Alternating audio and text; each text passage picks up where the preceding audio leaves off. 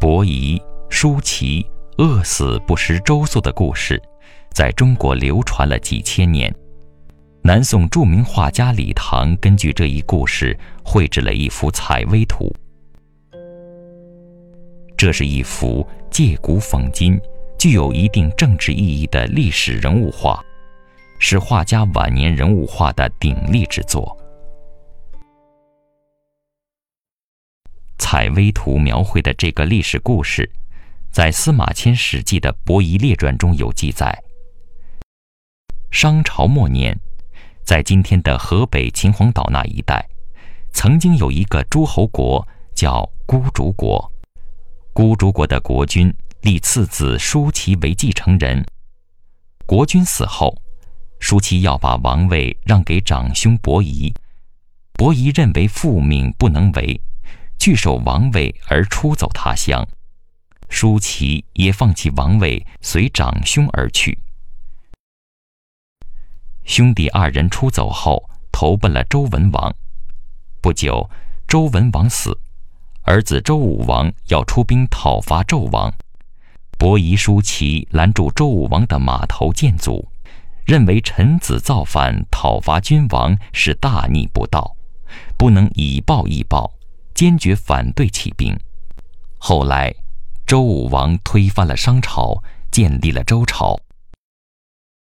伯夷叔齐深以为耻，隐居到首阳山。决心不吃从周朝土地长出来的粮食，靠采掘野菜度日，最后饿死在山里。临死前，还做了一首《采薇歌》：“登彼西山兮，采其薇矣。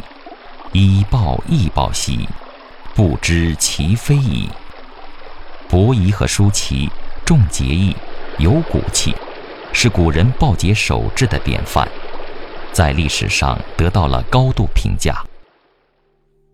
《采薇图》刻画的就是这两位宁死也不失气节的人物。画面上，伯夷、叔齐对坐在悬崖峭壁间的一块坡地上。伯夷双手抱膝，脸容清瘦，双目炯炯，大然飘动，显得坚定而又内怀忧愤。舒淇上身前倾，右手撑地，左手伸出，正对着长兄议论着什么。两个人物的造型和神态，非常逼真地表现出身处绝境而精神不倒的那种坚贞与执着，是画家人物画作品的代表杰作。画面的气氛肃穆、凝重、萧瑟。